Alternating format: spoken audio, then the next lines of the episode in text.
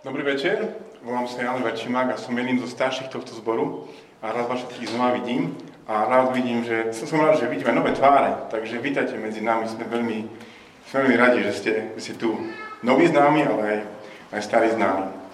A chodíte pravidelne, teda viete, že preberáme spolu prvý list Korinťanom a celú sériu voláme Proti prúdu. A ak ste len teraz prišli, tak krátko vysvetlím, že alebo ak si len dnes prišli, že hovoríme o tom, že korintský zbor, tak korintský zbor aj my a žijeme v tomto svete, v tomto meste Bratislava, ktorý sa snaží zmeniť naše myslenie. Snaží sa, aby sme žili podľa spôsobov v rámci kultúry sveta, ktorý je okolo nás. No Boh chce od svojej cirkvi, aj od nás, v paradoxe, aby sme šli proti prúdu, aby sme boli a zostali soľou v tomto svete. A jednou z vecí, ako sa to prejavilo vtedy tam, v Korinte, pred tisíckami rokov, bolo to, že si každý z nich našiel svojho obľúbeného lídra, ním sa chválil a to celé štiepilo zbor na rozličné frakcie. Ja som toho, ja som onoho a tento je najlepší, tento je ešte lepší a tak ďalej. A keď toto počúvame, mohli by sme si myslieť, že lídri sú viac než, sú proste prekliatím zboru.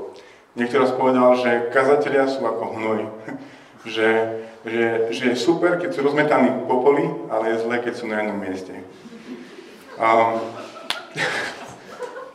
um, nie je to tak, teda,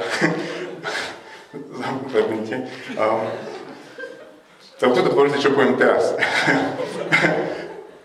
Kazatelia, starší, vedúci komunít sú dobrým Božím darom od Boha pre cirkev. Toto je dôležitejšie, na to zároveň, že som povedal, to bolo dôležité. Uh, kazatelia, starší, uh, vedúci komunít sú dobrým Božím darom od Boha pre, pre cirkev a aj pre paradox. Týmto spôsobom títo ľudia slúžia ako podpastieri a vedú Božú cirkev, paradox. A týmto spôsobom ich sám Ježiš vedie. Oni sú len jeho podpastiermi. Ak to teda tak, tak potom otázka toho, že kto je kazateľom, starším, vedúcim komunít, je tá najdôležitejšia otázka. Aký by mal byť?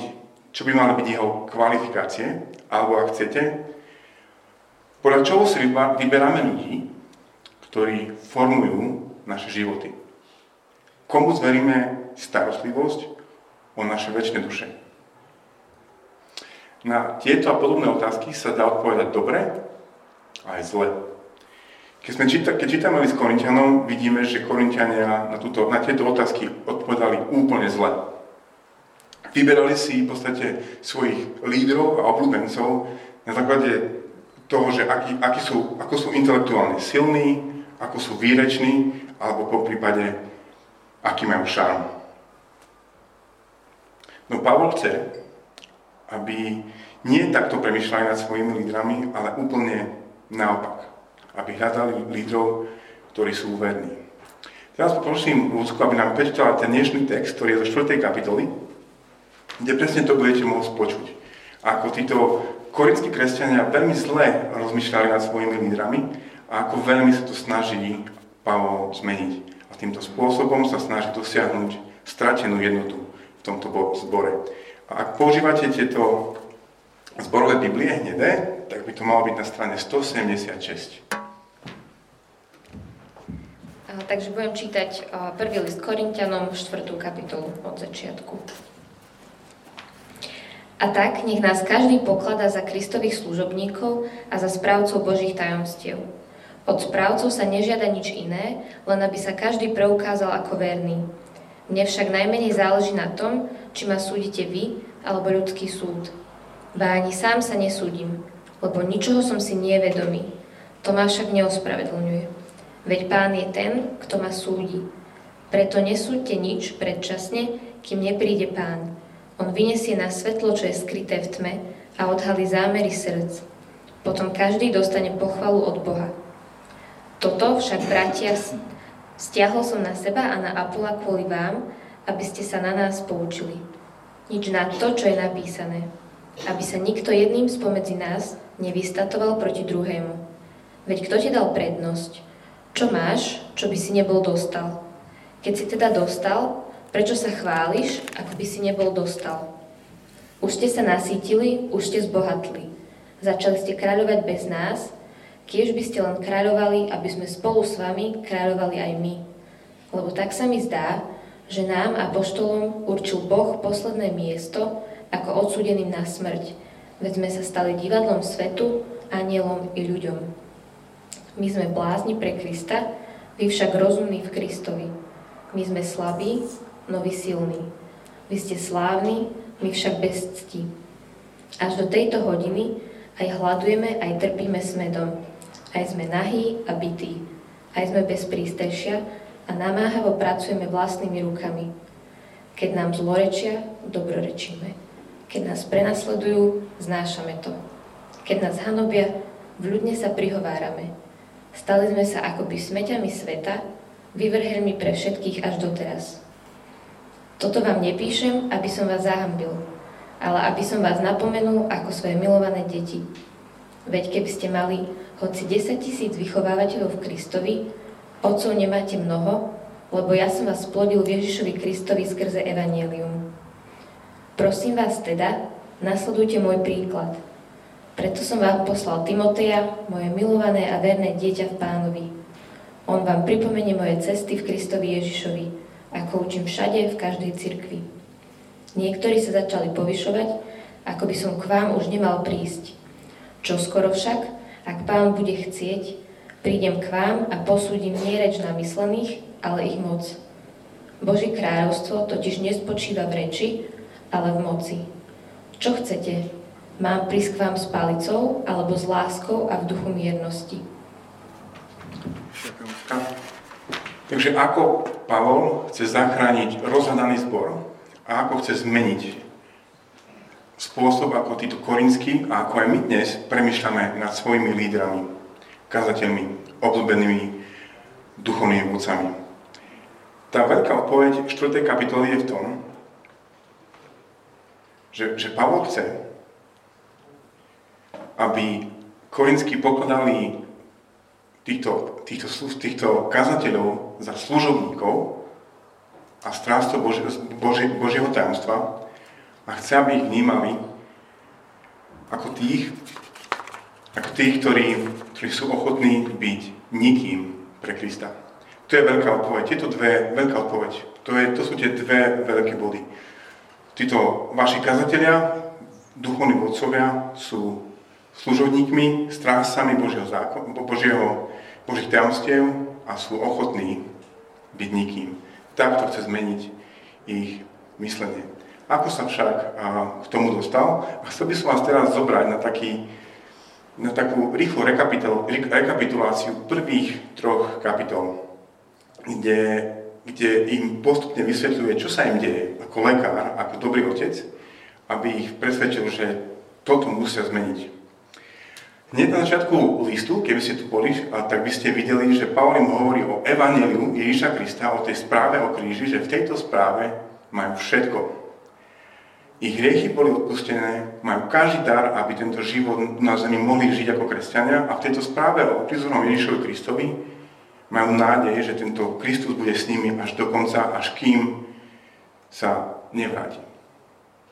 Ďalej pokračuje tým, že táto správa o prízorom Kristovi, v ktorej majú všetko, je v podstate v určitom zmysle veľmi paradoxnou správou. Paradoxnou v tom, že pre ľudí, ktorí sa pozerajú zvonku, sa zdá byť bláznivá a bezmocná, no pre kresťanov, pre veriacich je to Božou múdrosťou a Božou mocou. Ďalej pokračuje tým, že samotní korinskí sú toho, tejto paradoxnej logiky príkladom. Hovorím, pozrite sa okolo seba. Nie je medzi vami mnoho urodzených, mnoho múdrych. Vy ste presne takí istí ako toto evanjelium. Zdanlivo nemúdre a slabé, ale pritom ste Boží ľud, ktorý si on vyvolil. A presne tak hovorí aj o svojej službe voči ním v tomto paradoxe evanjelia. Hovorím o tom, že aj ja, keď som prišiel k vám, tak som vám túto správu o ukrižovanom Ježišovi Kristovi nepriniesol v moci, v slova, argumentov, vysvetľovania, šarmu, ale ako slabý, zmetený, vystrašený, no v moci Ducha Svätého, ktorý vám prehovoril a ktorý, vám, ktorý vás zmenil cez túto správu. A tak sa dostávame do tejto štvrtej kapitoly, kde, kde Pavol sa trošku začína inak správať a inak hovorí s nimi. Už nehovorí ako lekár, ktorý, ako taký rozhovor lekára a pacienta za stolom, že toto vám je, toto sú články, ktoré si môžete prečítať a potom sa môžete stretnúť a uvidíme, že čo bude ďalej. V štvrtej kapitole Pavol mení tón, alebo ak chcete, berie do ruky skalpel a ide operovať, lebo toto je záver tohto celého argumentu. Hovorím a Bašlovom je, že, že vy hľadáte superhrdinov kresťanov, superhrdinov vodcov, ale to, čo potrebujete vy zmeniť, že, že vy potrebujete hľadať a nechať sa viesť kazateľmi, ktorí sú, scho- ktorí sú schopní byť verní, verše jeden až päť, a, to, a potom s kazateľmi, ktorí sú, ktorí sú ochotní byť nikým, verše šesť až trinásť. A aby ste to všetko vedeli predstaviť, tak im dáva seba za príklad vo veršoch štrnásť až dvadsaťjeden. Ak si to, ak si to naozaj robíte poznámky, tak sa kľudne môžete takto zapamätať. Toto je mapa, ktorou pôjdeme cez, cez túto štvrtú kapitolu. Pavol sa snaží priniesť tri charakteristiky služobníka Božieho a hovorí o ňom tak, že je to niekto, kto je schopný byť verný, verš jeden až päť, niekto, kto je ochotný byť nikým v očiach tohto sveta, verše šesť až trinásť, a nakoniec im dáva seba za príklad.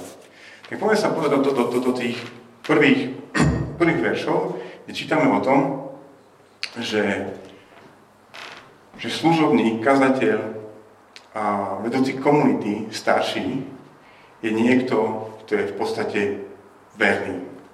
Prvý verš a štvrtej kapitoly znie takto. A tak nech nás, nech nás každý pokladá za Kristových služobníkov a za správcov Božích tajomstiev. A od správcov sa napokon vyžaduje, aby bol každý uznaný ako verný. Takže kto je Pavol, Apolo, Kéfas, vaši kazatelia, vaši starší, vaši vedúci komunít? Sú to Kristoví služobníci a títo Kristoví služobníci majú jednu jedinú úlohu. Byť verný. Ak toto všetko sú pre vás veľmi abstraktné pojmy a neviete, čo si pod tým predstaviť, tak uh, vám skúsim približiť to, čo už Pavol v týchto prvých troch kapitolách povedal o svojej službe voči Korinským a z toho sa môžeme veľmi naučiť o tom, čo to znamená byť Kristovým služobníkom, ktorý je verným správcom Božích tajomstiev. Tak to prvé, čo sa môžeme učiť, je to, že takýto verný správca Božích tajomstiev je, je služobník, ktorý je hlboko presvedčený o dostatočnosti, o dostatočnosti Evanjelia, o kríži. To vidíme v tých prvých deviatich veršoch prvej kapitoly, keď im hovorí, máte všetko, nič vám nechýba. Nemusíte sa posúvať ničomu väčšiemu, lukratívnejšiemu, ohromujúcejšiemu. Všetko máte v tejto správe o Ježišovi Kristovi. Verný služobník Ježiša Krista a správca Božích tajomstiev je takto presvedčený o dostatočnosti správy o, o kríži Ježiša Krista. A verný služobník Ježiša Krista je takisto služobník, ktorému nejde o numerický úspech. A čítame to v tých ďalších veršoch v prvej kapitole, keď hovorí, že ďakuje Bohu, že nikoho z nich nepokrstil v podstate, lebo to, o čo jemu ide, je, aby zvestoval zvesť o kríži. Takže verný kazateľ, verný a vedúci komunity je niekto, a, komu nejde o úspech alebo o, o numerický a, zisk, úspech, alebo dokonca si nesnaží stavať nejaké pomníky tejto svojej službe. Všetko, čo chce a na čo sa namáha, je zvestovanie správy o kríži. Tu ďalšia vec, ktorú sa učíme z tých prvých kapitol, je to, že sa nespolieha na vlastnú múdrosť, šarm a schopnosti, ale spolieha sa na moc Ducha Svätého, ako tento Duch Svätý zmení ľudí. Presne to robil aj Pavol. Prišiel som medzi vás slabý, ustrachaný, nesnažil som sa vás nejak presviečať, oklamať, zavádzať, povedal som veci ako sú a Duch Svätý vás zmenil. Poslednú vec, ktorú môžeme pozorovať o tom, čo znamená, čo znamená byť verným správcom Božích tajomstiev a služobníkom Krista, je tá, že vie, že, že stavia ten základ, ktorým je správa o Ježišovi Kristovi, a na tomto základe aj ďalej stavia. Neodbočuje od toho ani napravo, ani naľavo. A vie, že zbor bol zložený evanjelium o kríži Ježiša Krista a vie, že tento zbor aj naďalej bude budovaný správou o, o Kristovi, ktorý bol ukrižovaný. Nikde z toho nikdy nevybočí. Tak, tak toto znamená byť a, verným správcom a služobníkom, verným správcom Božích tajomstiev a Kristovým služobníkom. Chceli by ste byť takí starší vedúci komunít? Chceli by ste mať takých starších vedúcich komunít? Myslím, že túžite po skvelé veci. Možno hovorí niečo meno John Stott. A je to dôležitý teológ minulého storočia. Je známy mnohými vecami. Je známy tým, že má blízky vzťah s kráľovskou rodinou v Británii. Je známy tým, tými svojimi bojmi vo svojej denominácii, v ktorej, v ktorej sa snažil bojovať proti nastupujúcemu liberalizmu. Ale ako starý kazateľ a teológ napísal jednu knihu, ktorá bola jeho odkazom aj ďalej. Možno tú knihu máte a t- titul tej knihy je, že Kristov kríž. Je to jeho najznámejšia, asi najdôležitejšia kniha, ktorú, ktorú napísal. Toto je jeho odkaz. Skvelá voľba. Takto vyzerá vernosť služobníka až do konca. John Stott, Kristov kríž. O tom sa rozhodol napísať svoju poslednú knihu. Čo máme však, čo máme však čakať od týchto služobníkov? A to je to, aby, aby boli verní.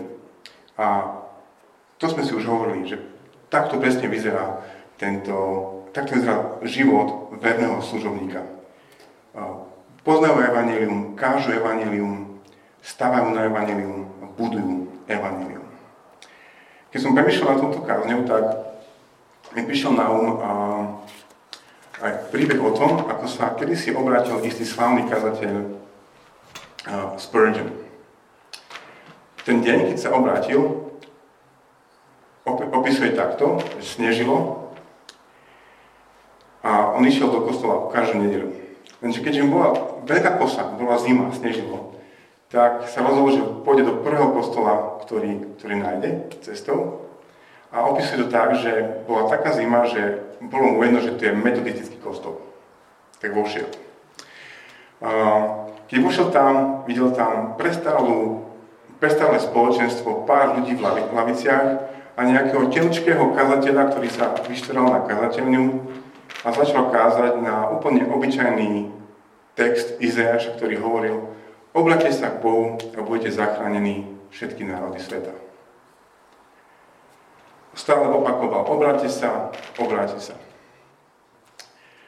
Ale všimol si, že v tej lavici stojí aj ten, sedí aj tento mladý, vtedy ešte mladý chalan, Spurgeon, a vyzerá veľmi utrápene. A,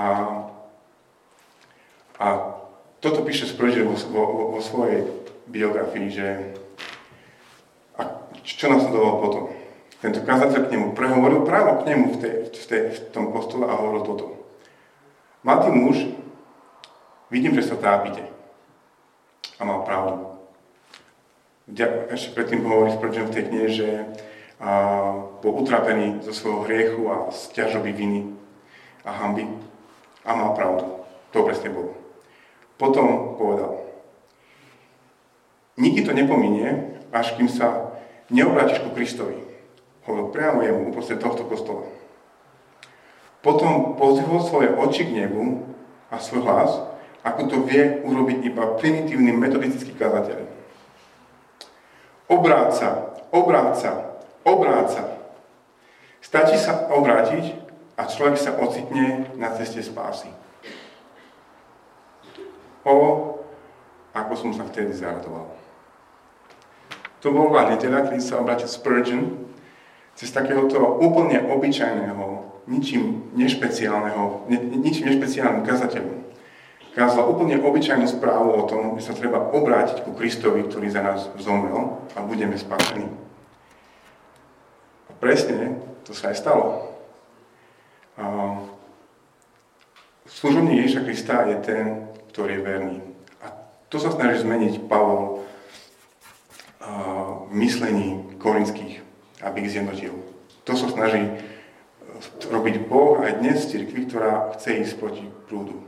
Chce, aby sme vnímali, že to, čo potrebujeme byť, je byť verným, vernými služobníkmi Ježiša Krista, ktorí spravujú tajomstvo správy o kríži Ježiša Krista. Takto je mocné evanjelium Ježiša Krista. Ďalej, v veršoch tri a štyri máme úplne praktickú aplikáciu, že čo to znamená pre samotného služobníka. Pre služobníka to znamená úplnú slobodu. Úplnú slobodu od snahy zapáčiť sa ľuďom, alebo ale či, či sa ti sám na seba klásť neobratené nároky nejaké dokonalosti. V tomto všetkom môžu zažívať slobodu. Záleží len na, na tom, čo si o nich myslí Boh. Verše tri a štyri hovoria toto. Mne však najmenej záleží na tom, či ma súdite vy, alebo ľudský súd. Bo ani sám seba nesúdim, lebo ničoho som si nie vedomý. To ma však ešte neospravedlňuje. Veď Pán je ten, ktorý ma bude súdiť. Veď Pán je ten, ktorý ma bude súdiť. Sú, súdiť. My sme služobníkmi Krista, nie ľudí. A jeho hodnotenie nášho života, našej služby, našeho vedenia je to, ktoré je rozhodujúce. V tom je naša sloboda ako služobníkov Ježiša Krista, ktorý veria a sú verní evanjeliu Ježiša Krista. Neviem, či nie som čítal príbeh istého, istého klaviristu, ktorý mal veľký koncert. Dohral tento svoj veľký koncert vo veľkej, vo veľkej sieni a odišiel z pódia. Publikum povstalo a začalo tlieskať a tlieskať a tlieskať a potleskom si snažil vyžiadať prídavok. On však ostal v zákulisí a nikam nešiel. Publikum ďalej tlieskalo, tlieskalo, on však ostával. Vyšli za ním a povedali mu, no už poď, ľudia chcú prídavok. A tento klavirista sa spýtal, že tam hore na balkóne je taký jeden starý pán. Stojí on a tlieska? Lebo to je, to je môj učiteľ klavíra. Ak on stojí a tlieska, vtedy pôjdem a budem hrať. Ale ak on nestojí, nikam nejdem. A to sme presne my, kresťania. Na našu službu sa pozerá mnoho, mnoho ľudí. A na čom záleží, je to, čo si o nás myslí Boh. A v tomto presvedčení my môžeme nájsť ako služobníci slobodu. Čo toto znamená pre ľudí v zbore, ktorí, ktorí sa pozerajú a, a hľadajú služobníkov, a ktorí sú vernými správcami Božích tajomstiev. Títo ľudia sa potrebujú naučiť, že nemajú súdiť službu a pohnutky služobníkov. Piaty verš hovorí toto. Preto nesúďte nič predčasne, kým nepríde Pán. On vyniesie na svetlo, čo je skryté v tme a odhalí zámery srdc. Potom každý dostane pochvalu od Boha. Korinský zbor, aj my dnes, sa musíme naučiť nesúdiť, nesúdiť motivy a pohnutky srdc verných služobníkov. Toto vie len Boh a iba On tento, toto, toto rozhodnutie na konci urobí. Keďže hovoríme o tom, je treba povedať, že je rozdiel medzi takýmto posudzovaním, súdením a služobníkov a medzi rozsudzovaním a služobníkov, ktorí nie sú služobníkmi, ale veľkými v cirkvi. Tu nám Pavol hovorí o tomto posudzovaní motívov služobníkov. On, že on hovorí, že to je to práve Boh, ktorý vyniesie na svetlo, čo je skryté v tme a odhalí zámery srdc. Toto máme prenechať Bohu. A toto budú robiť, ak toto budeme robiť my, teraz to uchráni, aby sme, zborom, aby sme boli zborom, ktorý sa bude chvastať svojimi obľúbenými kazateľmi, akí sú úžasní, lebo budem vedieť, že ten súd a to, to poznanie nakoniec patrí jedine Bohu. Takže tá prvá charakteristika služobníka a to, ako sa snaží on zmeniť a myslenie korinských je v tom, že chce, aby korinskí pochopili, že služobník je ten, ktorý je verný, verným správcom Božích tajomstiev. Tá druhá charakteristika, ktorú sa snaží vysvetliť, a teraz naozaj už to pôjde z kopca, ten skalpel ide ešte hlbšie a hlbšie, tá druhá charakteristika je tá, že je to služobník, ktorý je ochotný byť nikým. Ako som povedal, korinskí podali prúdu doby a hľadali vodcov, ktorí sú super inteligentní, super rozumiteľní a super šarmantní. A inak povedané sú niekým. No, Pavol sa im snaží povedať, že tu je cesta nevede. Napríklad v jednom verši im hovorí toto. Veď kto ti dal prednosť? Čo máš, čo by si nebol dostal? Keď si teda dostal, prečo sa chválíš, ako by si nebol dostal?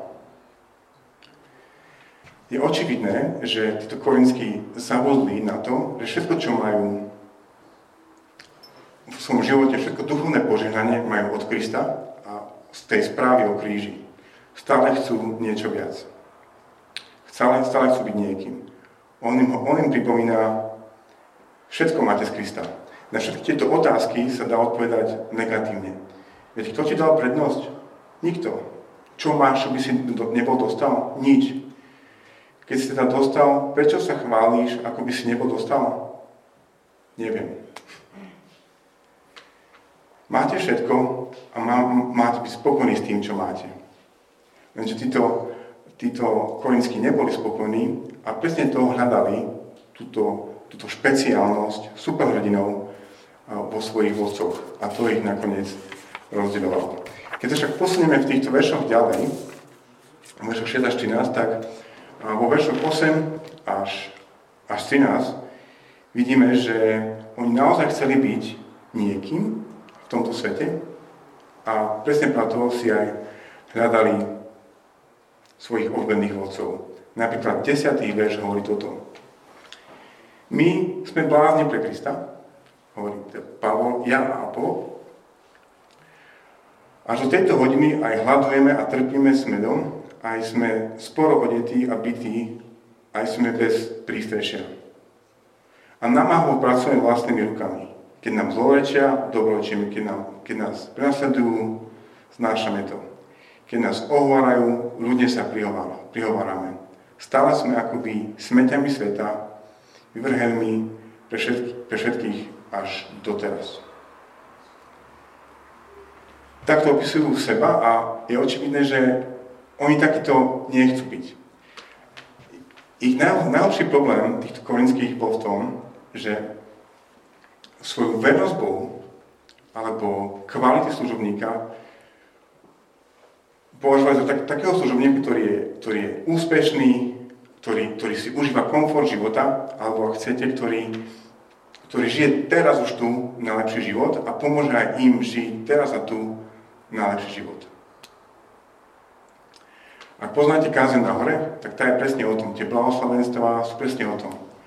Blahoslavení tí, ktorí sú chudobní a tí budú nasýtení. Blahoslavení plačúci, lebo tí budú, potiš, tí budú potešení. A tak ďalej.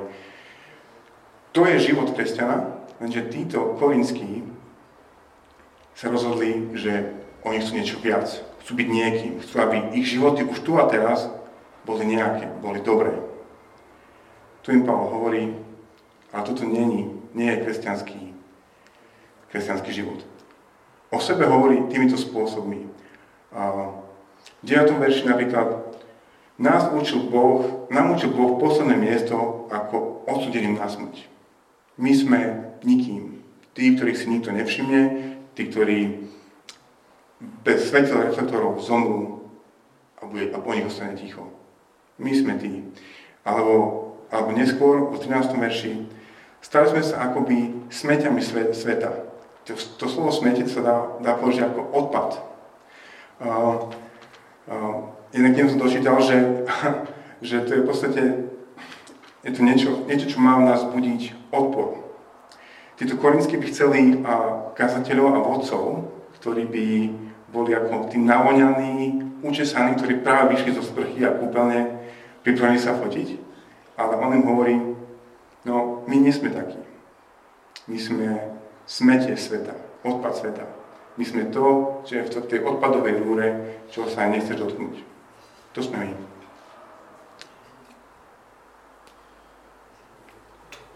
To som snažil povedať, že takto potrebujete vnímať služobníkov Krista, ktorí sú ochotní byť nikým. Akých služobníkov hľadáme my? Akými chceme byť my? Chceme byť tí, ktorí sú už tu a teraz niekým, niekým oslovovaní, uznávaní, už teraz tu žijeme svoj najlepší život, ako môžeme, alebo sme pripravení a ochotní byť nikým? To potrebujú pochopiť a to je jediný spôsob, ako oni sa môžu znovu zjednotiť, keď sa hádajú na svojich, na svojich obľúbených kazateľoch. Ten záver tejto kapitoly a v podstate hovorí o tom, že Pavol je príkladom presne takéhoto života. Nasledujte mňa. Z toho celého zoznamu ľudí, ktorých oni obdivovali, či to bol Kéfas, Apolo, Ježiš, Pavol a tak ďalej, on im hovorí, nasledujte mňa. A to je aj moja aplikácia pre nás všetky dnes večer. A buďme v tomto ako Pavol. Premýšľajme nad svojimi vodcami ako Pavol. Hľadajme vodcov, ktorí sú verní a ktorí sú ochotní byť nikým. Korinskí boli medzi sebou rozhadaní, kvôli tomu, že sa, ha, sa haštili na tom, že to je ich obľúbený vodca. Obdivovali si svojich lídrov kvôli ich inteligencii, šarmu a tak ďalej. Pavol sa im snaží v princípe povedať, ten, ktorý je naozaj veľký v Božom kráľovstve a ako by ste mali premýšľať nad svojimi vodcami, sú tí, ktorí, ktorí sú verní, vernými správcami Božích tajomstiev a sú to tí, ktorí sú už teraz ochotní byť nikým. Takýchto vodcov potrebujete, takýchto vodcov máte, prestaňte sa konečne hádať a buďte zjednotení. Za toto sa chceme aj my modliť dneska večer ešte ďalej v týchto, v týchto skupinkách, aby sme my mohli byť takýmto zborom, ktorý bude mať takýchto vodcov, ktorý bude takýchto vodcov vyzerať, aby viedli naše životy, lebo to je spôsob, akým Boh vedie svoju cirkev.